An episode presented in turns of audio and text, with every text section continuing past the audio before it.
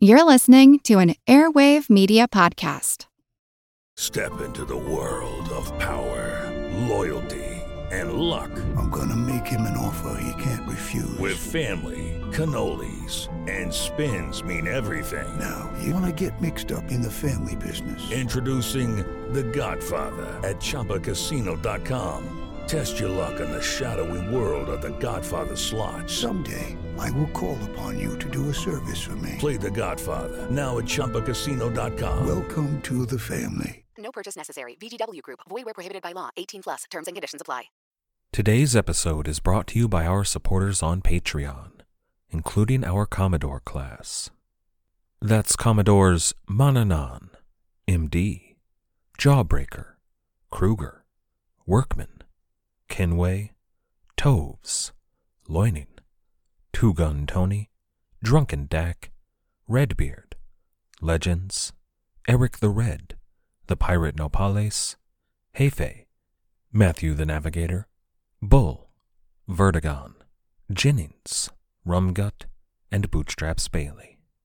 And I'd like to welcome our newest patrons, Kathy, Emmy, Matthew, and WD, as well as our newest Commodores, Charles, Logan, and Pablo.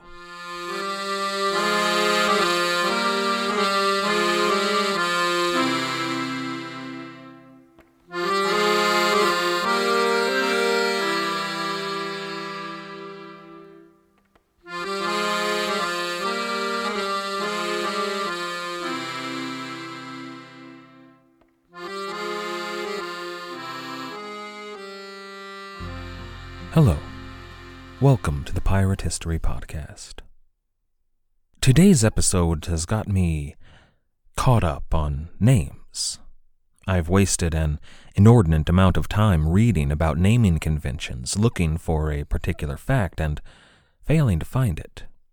I've picked up a bunch of other interesting factoids along the way. For example, did you know that the Age of Reason and the corresponding move away from an overtly religious society corresponds almost exactly with the rise of floral names for women. An article by Neil Burtis points out that, at least in the Anglosphere, names like Daisy, Hazel, Holly, Ivy, Lily, Marigold, Poppy, and Rose all came into prominence at the exact same time in the early 1800s. This was a move away from biblical names like Mary and Elizabeth, which along with Anne, accounted for fully half of all girls' names in 1700. In that same year, John, William, and Thomas accounted for half of all boys' names in England. And it's one of those that's been nagging at me. Thomas. I've been trying to figure out why it was such a popular name in the 1600s. I mean, I've got nothing against the name Thomas. And I understand that it's a biblical name. Thomas was one of the apostles, but that doesn't account for how often it seems to pop up. But in the coming weeks, we are going to be inundated with Thomases. It's a, it's a plague of Thomases. If it were simply a biblical thing or even an apostle thing, then why are there no significant famous pirates named Matthew? I mean, we've got two Bartholomews. We've got Bartholomew Sharp and Black Bart Roberts, but we've got no Black Matt. Although I should note that Bartholomew Roberts was really named John, and he took up the name Bartholomew maybe in reference to Bartholomew Sharp. But why are there so many pirates named Thomas? This question sat there in the back of my mind, unnoticed, unimportant, but growing. It started nagging at me little by little every time I came across another pirate named Thomas, or a governor named Thomas, or a nobleman named Thomas. They're just everywhere. So I began to dig. But despite all the digging, I couldn't find a reasonable solution. There was no King Thomas. There were no noblemen named Thomas of any particular significance at the time. There were, however, priests named Thomas. Thomas a Becket has a special significance to the English people, and then there are the super famous priests like Thomas Aquinas. But I also discovered that, for a long, long time, Thomas wasn't even really a name. Thomas the Apostle wasn't even really named Thomas. His name was Judas, but since there were already two Judases in that group of apostles, Jesus decided to call this one the Aramaic word for twin, which is actually how the name survived. It was in the monasteries in the late imperial Roman era and the post imperial Dark Ages, when a monastery had too many men with the same name, they chose to follow Christ's lead and called one of the men Thomas. So I realize that these are the ravings of a lunatic mind who's been stuck in quarantine for too long. But there are a lot of Thomases with which we will be concerned moving forward. It's enough that it is kind of weird. Which really, I suppose, is kind of fitting. If Thomas means twin, it makes sense that we have so many of them all at once. And happily, for our narrative flow, all of them are New England stories, or at least they have their roots in North America. Their stories, as we will see, rove all over the world. This is episode 162 What's in a Name? As this is a North American story at its heart, it might be sensible to begin with the origins of the word Yankee. Oh, you thought we were done with the etymological nomenclature? Well, buckle up, buckaroo. Nobody, linguists, I mean, conclusively agrees where the word Yankee, Y A N K E E, comes from. No one in America can really agree what it even means. In its broadest sense, it just means an American. But that's something you'll hear mostly from people outside the US. You know, in old World War II movies, you might hear the Brits talk about the Yanks. But inside the US, well, if you're visiting, which you shouldn't be doing right now, but if you are, I recommend that you don't call someone from Texas or South Carolina a Yankee. Back in our Civil War, Yankee was a term used to denote Union soldiers from the North. But if we go back even further, to the American Revolution, Yankee was a term for men from the northern colonies, or states at that point. Not necessarily New England, although today Yankee is often used to refer to New Englanders, but it included other states like Delaware and New Jersey, and New York. Of course, one of New York City's most famous institutions is the Yankees, one of their baseball teams. Now, however you choose to use the word Yankee, keep on keeping on, nobody's here to stop you. But historically, I think, most of the evidence points to Yankee being a nickname for New Yorkers. Mostly because it probably derived not from an English word, but a Dutch name. That name is the Dutch variant of John, the name Jan, J A N. It intersects with our story in the person of Jan Willems, alias Yankee. David F. Marley points out in Pirates of the Americas, quote, Willems appears to have called himself Jantje, a diminutive form of Jan, traditionally associated with Dutch sailors, much as Jack was among the English.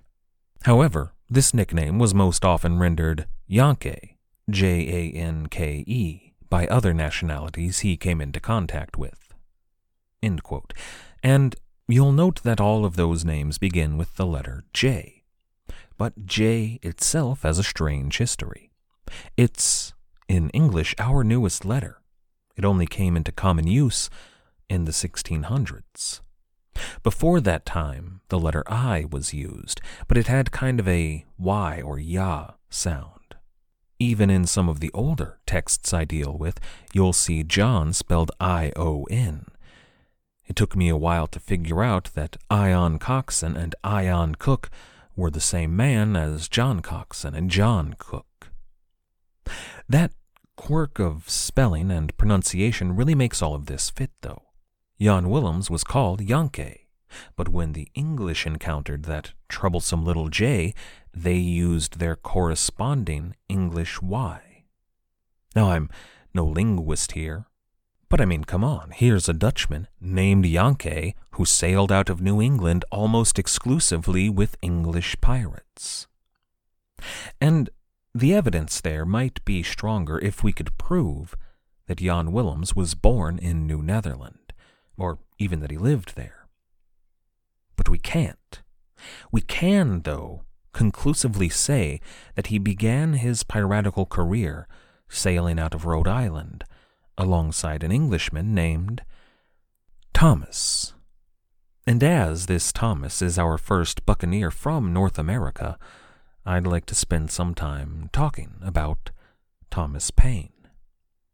Now, we shouldn't confuse him with the Enlightenment era philosopher who wrote The Rights of Man and The Age of Reason.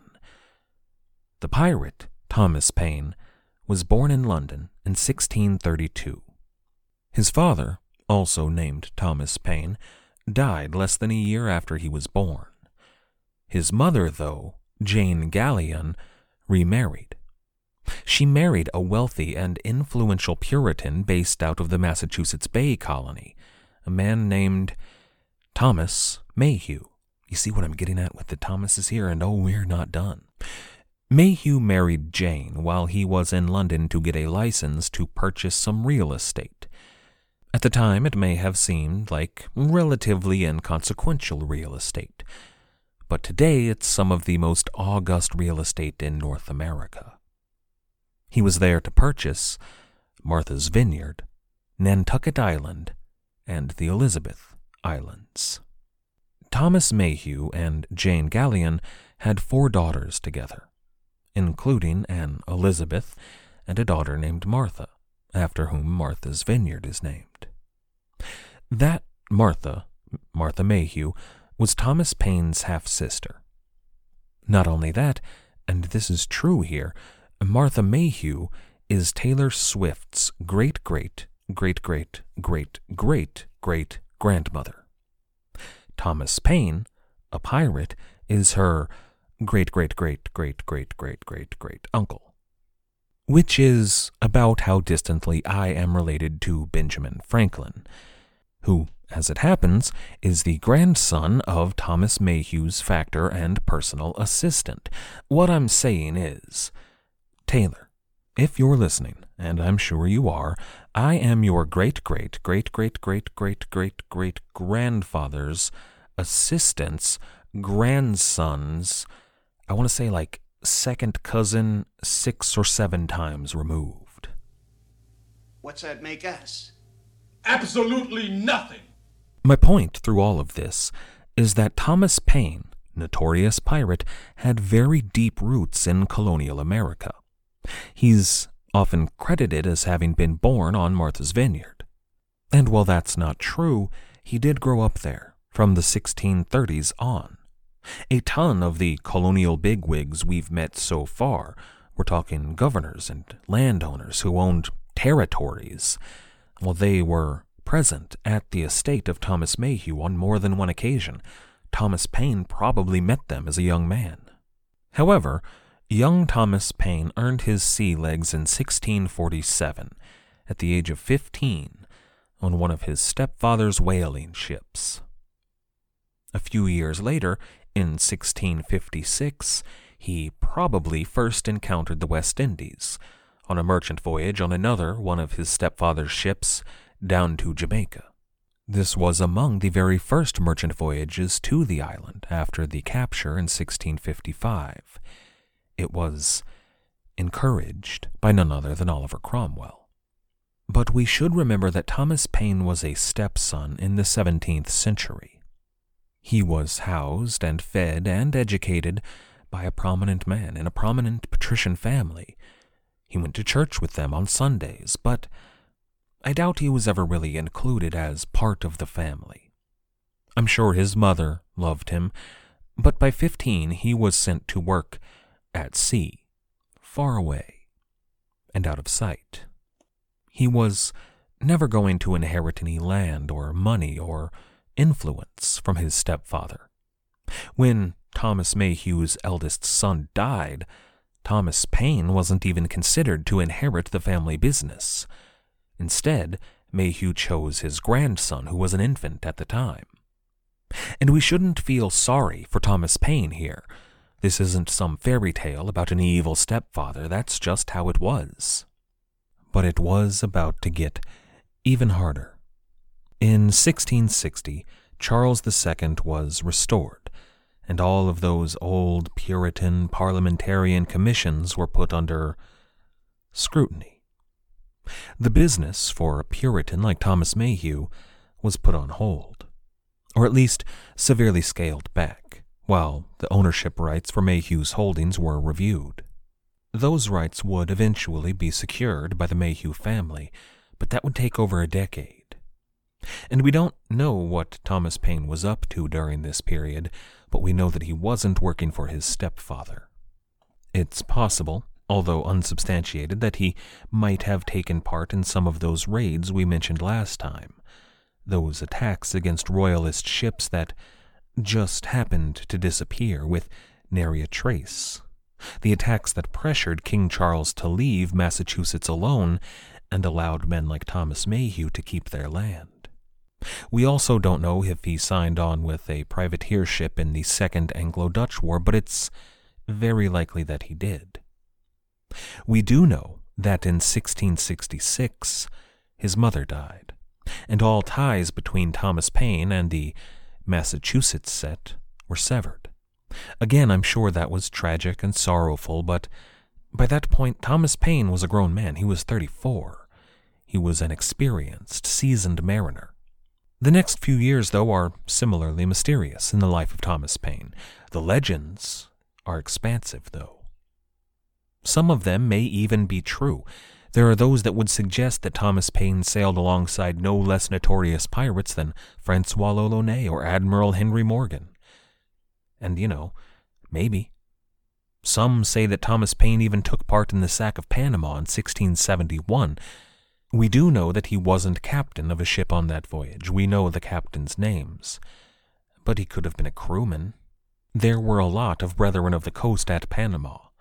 And why not?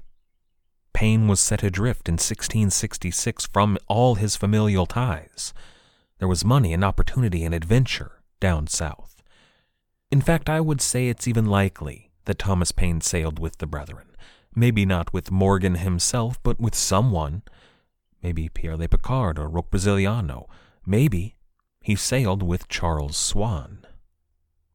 We do know that Thomas Paine served as a privateer in the Franco Dutch War, beginning in 1672. He did so under English colors as part of the Third Anglo Dutch War. But in 1674, the English pulled out of the war. They ended the Third Anglo Dutch War which was a tricky situation in the West Indies. Jamaica and Saint Domingue were close allies. They were the only non Spanish settlements in a sea of Spanish territory. Both Port Royal and Tortuga were surrounded by Spanish waters and Spanish lands. They shared a national, royal, colonial alliance against Spain. And for the brethren of the coast that lived in Port Royal and Tortuga, it was a real conundrum. Their entire system was built around their friendship and their shared enmity of Spain. It's not like the Spanish were just going to up and forget about all of the murder and rape and torture and burning and the theft just because the English pulled out of the war. So the English buccaneers, who were in that tricky situation, switched over to French colors. This was done on the auspices of the governor of Saint Domingue named Bertrand d'Ogeron. He was the governor that moved the capital of Saint Domingue from Tortuga, which was never really an official capital, but he moved it down to Petit Goave in the southwest, which was a tactically solid move. Petit Goave lies on the north coast of that long peninsula in southwest Haiti. Any Spanish fleet that was attempting to reach them would have to sail around the peninsula and past all of the forts that were being built on it. If they were attempting to ride to Petit Goave, they would have to surmount those forts on land. The other option was to sail around the northwest corner, but that would take them past Tortuga, which. No.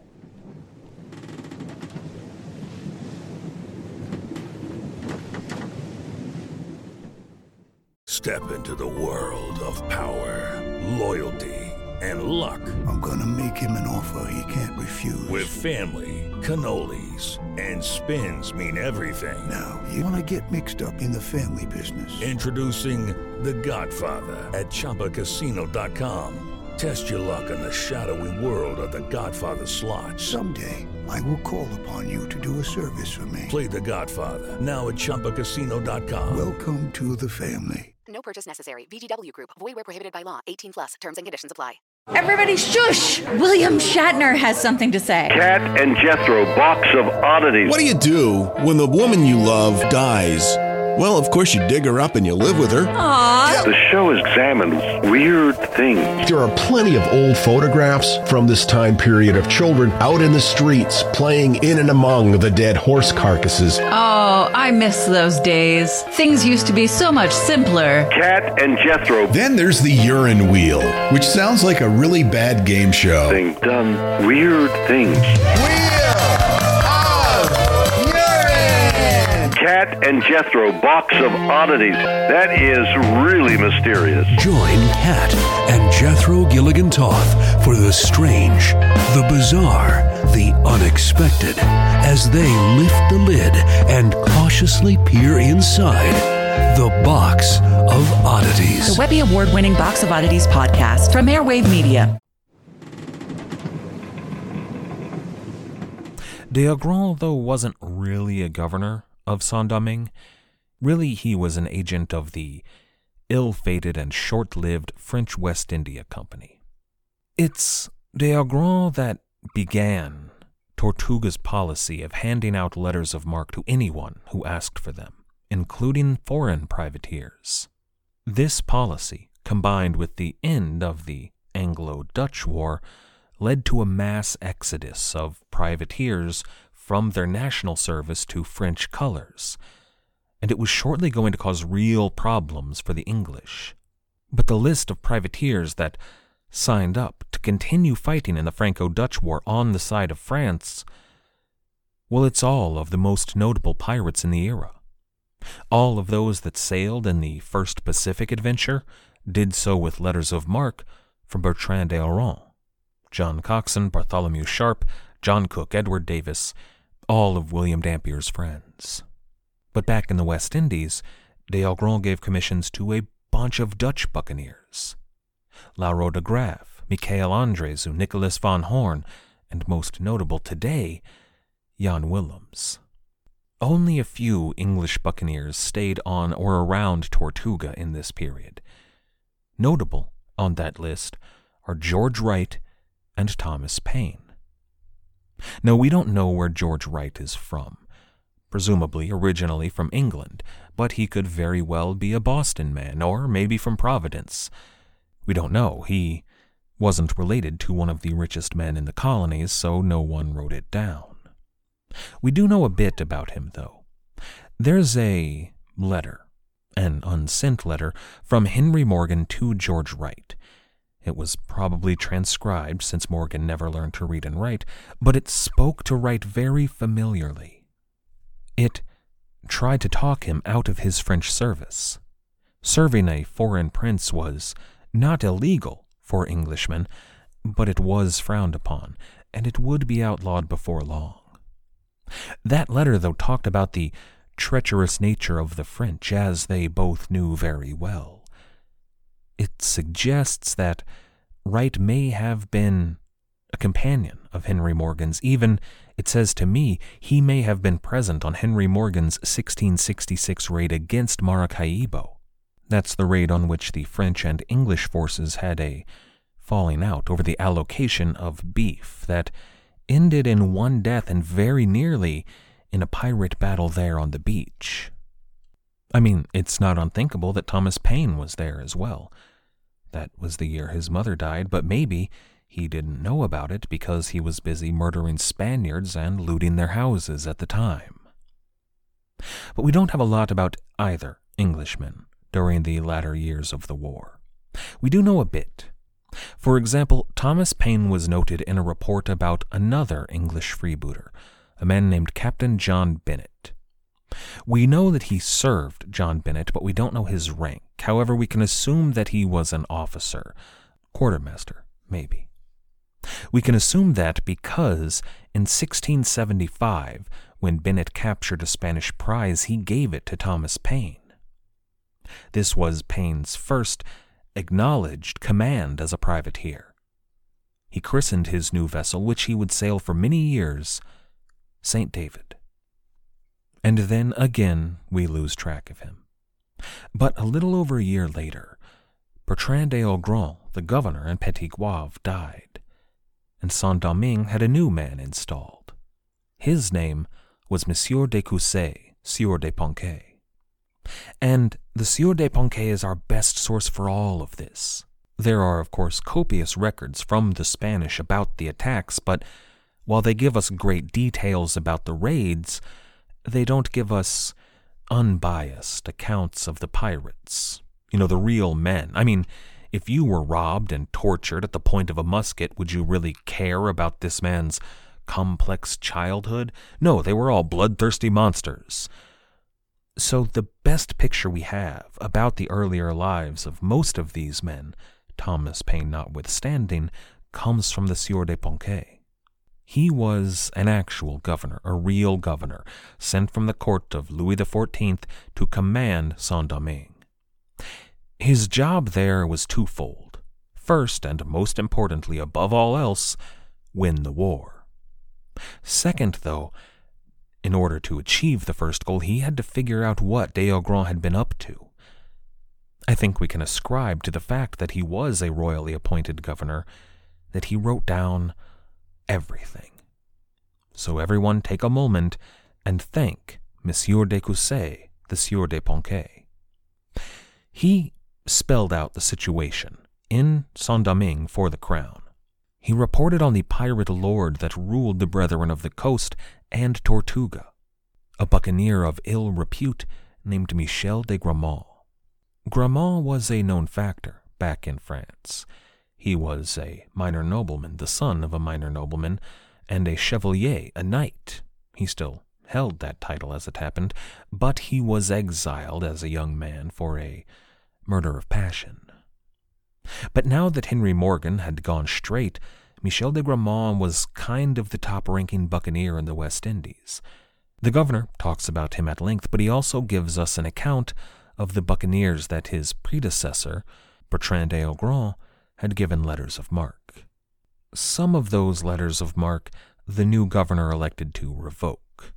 That included all of the Englishmen in the Pacific, but some he chose to give new commissions. That lot included Lauro de Graaf and his fleet. They were all very closely tied to Monsieur de Cousset and to Saint Domingue in general.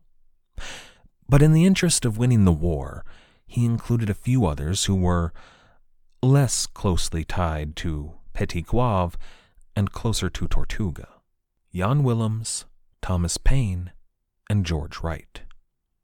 And this is actually our first ever historical note of Jan Willems. But the governor tells us that Jan Willems had come to the West Indies alongside Thomas Paine, and they had been sailing together for some time. But aside from these slim mentions, the record of the actions of these privateers in this part of the war aren't clear. We do know that in April of 1676, George Wright, Thomas Paine, and Jan Willems captured a French bark back from Spanish control.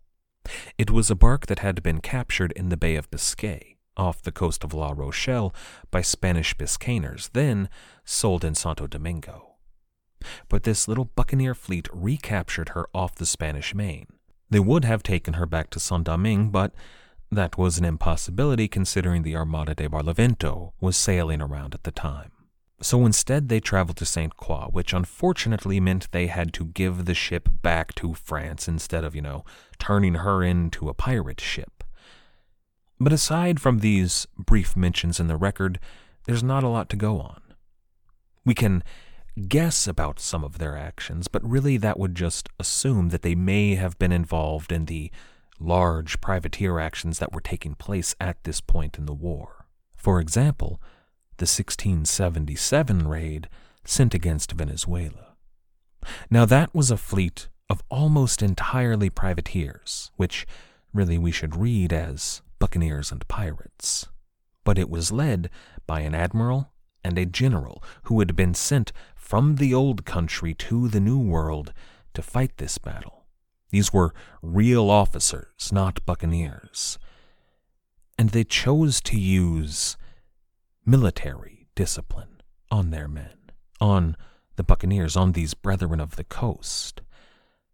That means beatings at the mast, which was a large part of why most of the brethren had left naval service in the first place.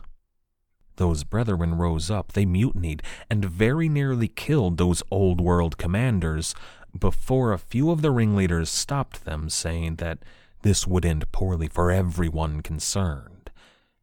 Instead, they all just got on their ships and left. This large fleet that had been assembled to destroy Venezuela fell apart before even getting halfway there. And then there are the raids of Michel de Grammont. He attacked Cuba more than once. He harried the Spanish fleet off the coast of Santo Domingo, and these are attacks that all of the brethren took part in at some point, but we don't know any specifics about which may have included Jan Willems and Thomas Paine. But you can see the problem here. All of these Englishmen and all of these Dutchmen were sailing for France under French colors and attacking France's enemies, the Spanish. But their own countries, England and the Netherlands, were at peace with Spain. In the case of the Netherlands, they were allied with Spain in the war. It was causing a lot of diplomatic tension.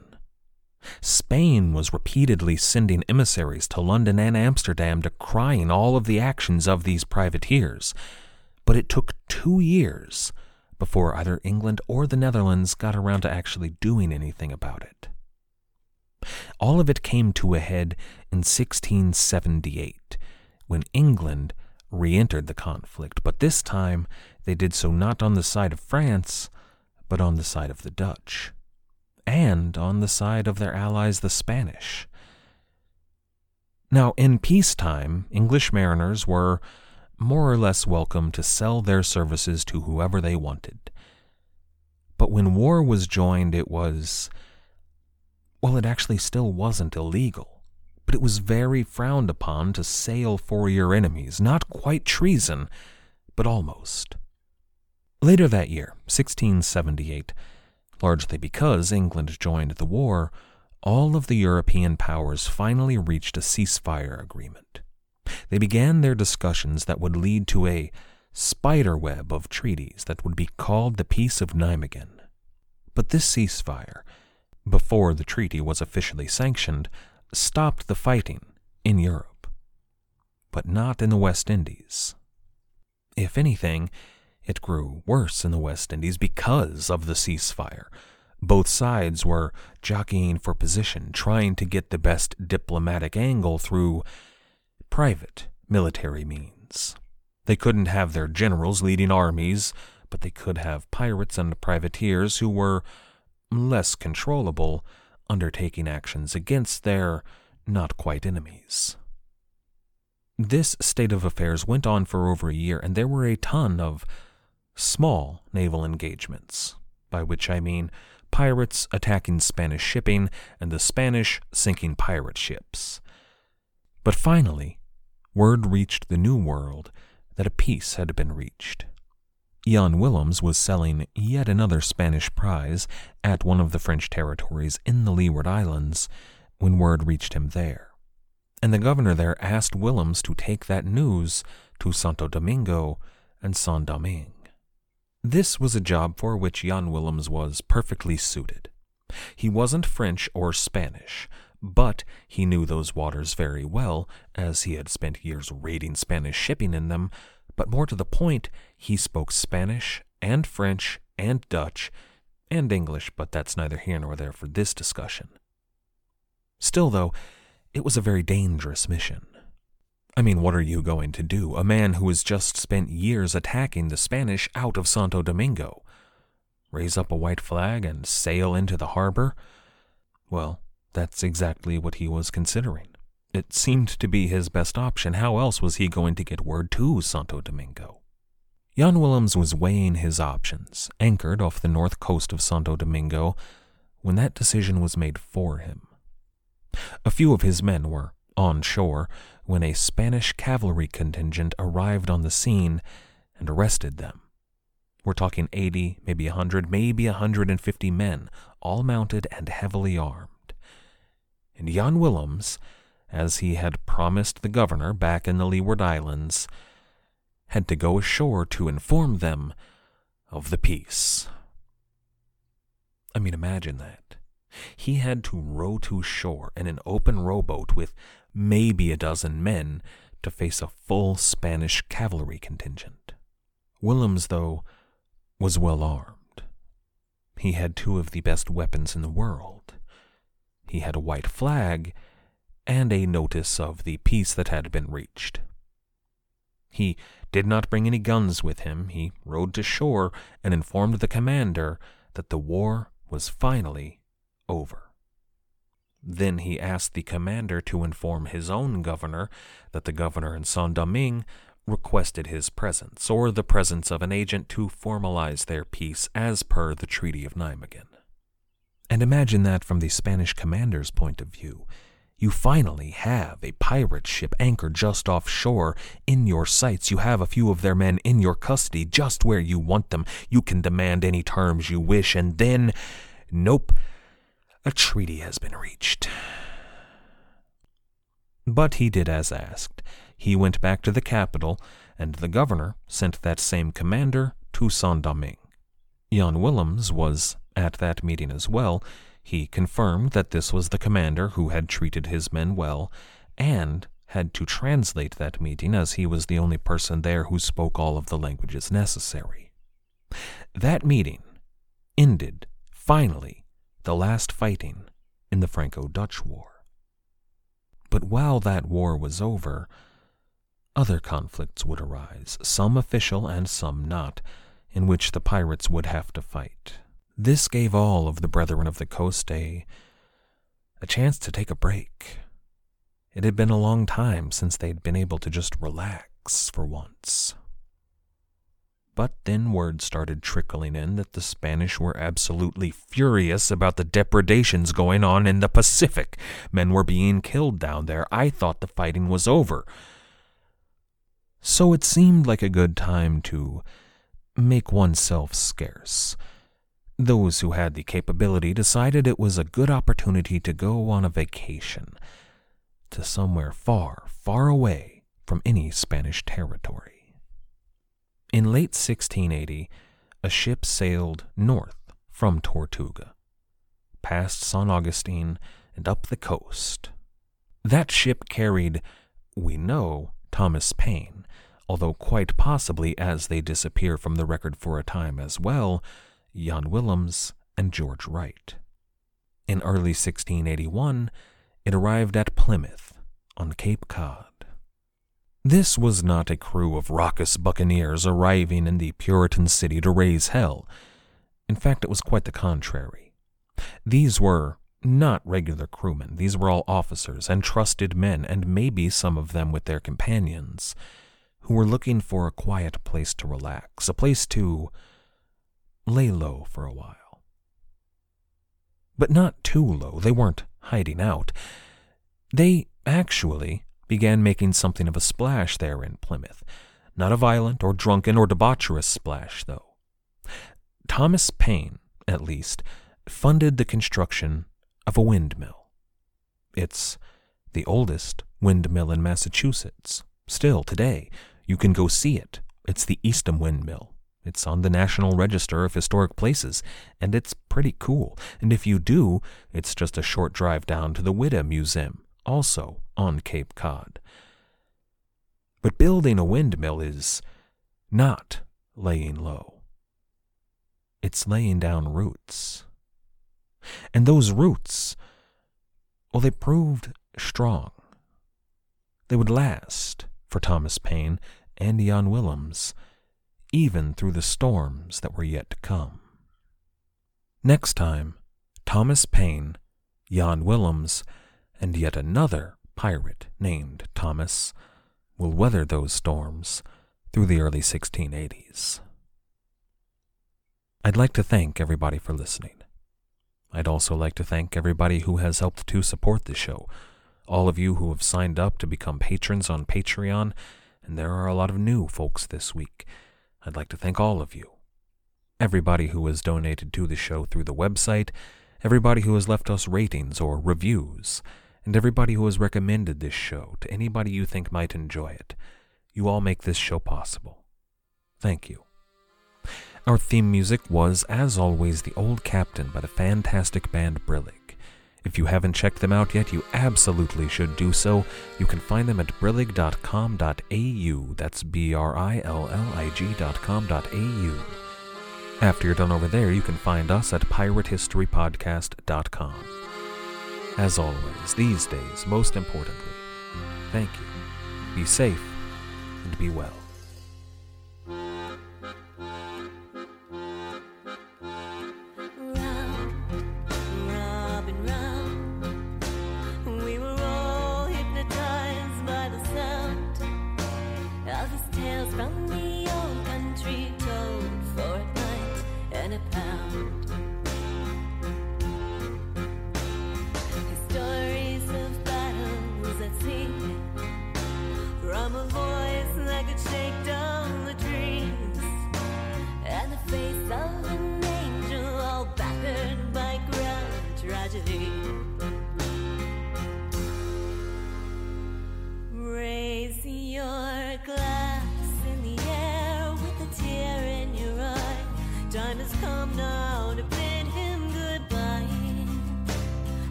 Let him live on in legend tonight.